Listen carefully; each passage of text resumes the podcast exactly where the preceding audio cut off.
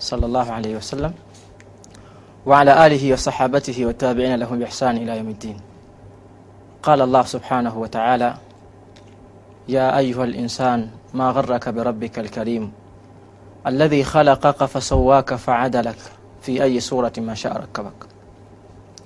Mwenyezi Mungu Subhanahu wa Ta'ala anatuambia katika aya hii kwamba ewe mwanadamu, ma gharraka birabbika alkarim, kitu gani ambacho kinakudanganya na Mola wako ambaye ni karimu, alladhi khalaqaka fasawaka faadalak, ambaye amekuumba na akakuweka sawa.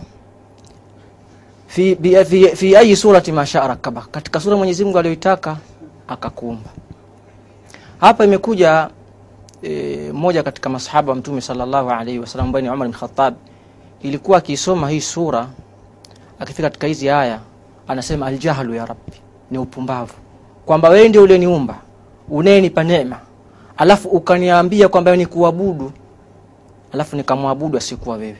Kwa sifanyi hivyo ila biljahal, Kwa hiyo ujinga unakuja pale mwanadamu kwamba aliyemuumba ni Mwenyezi Mungu Subhanahu wa alafu akatafuta viumbe vingine akavi- akaviabudu, ima kwa kutokufahamu au kwa kufahamu, lakini mazingira yakawa yameweza kumpelekea kuacha kumwabudu Mwenyezi Mungu na kuabudu asiokuwa Mwenyezi Mungu Subhanahu wa Ta'ala.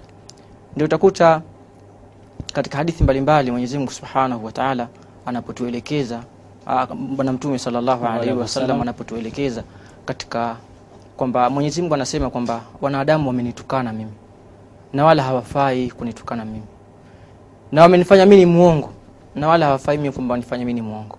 Na haya yote mwanadamu anayafanya kwa sababu ya jahili, kwamba kusema kwamba nifanya mimi ni muongo. Nimewaambia mimi sina mtoto, mimi sijazaa, lakini wao wakanifanya mimi nimezaa, alafu wamenitukana mimi.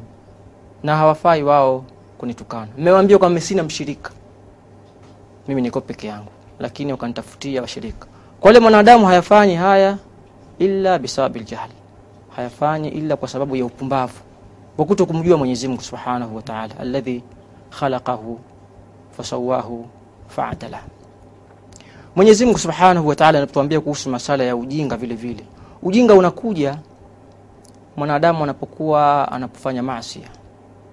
Qala Allah Subhanahu wa Ta'ala, innama at-taubatu 'ala Allah lilladhina ya'maluna as-su'a bijahala Tauba mwenyezi, mbele ya Mwenyezi Mungu Subhanahu wa Ta'ala inakubaliwa kwa wale ambao wanafanya makosa bijahala, kwa sababu ya upumbavu. Na upumbavu mtu anaweza kuwa kasoma, lakini pale unapofanya maasi, pale unakuwa ni mpumbavu. Sawasawa sawa wewe ni dokta, sawasawa sawa wewe ni profesor, sawa sawa uitwe nani duniani, lakini kipindi kile unakuwa ni mpumbavu. Labda Shehe Samani, kwa kukatisha kidogo, Naam, pengine hili neno upumbavu au ujinga watu wengi huwa tunalichukia, yani.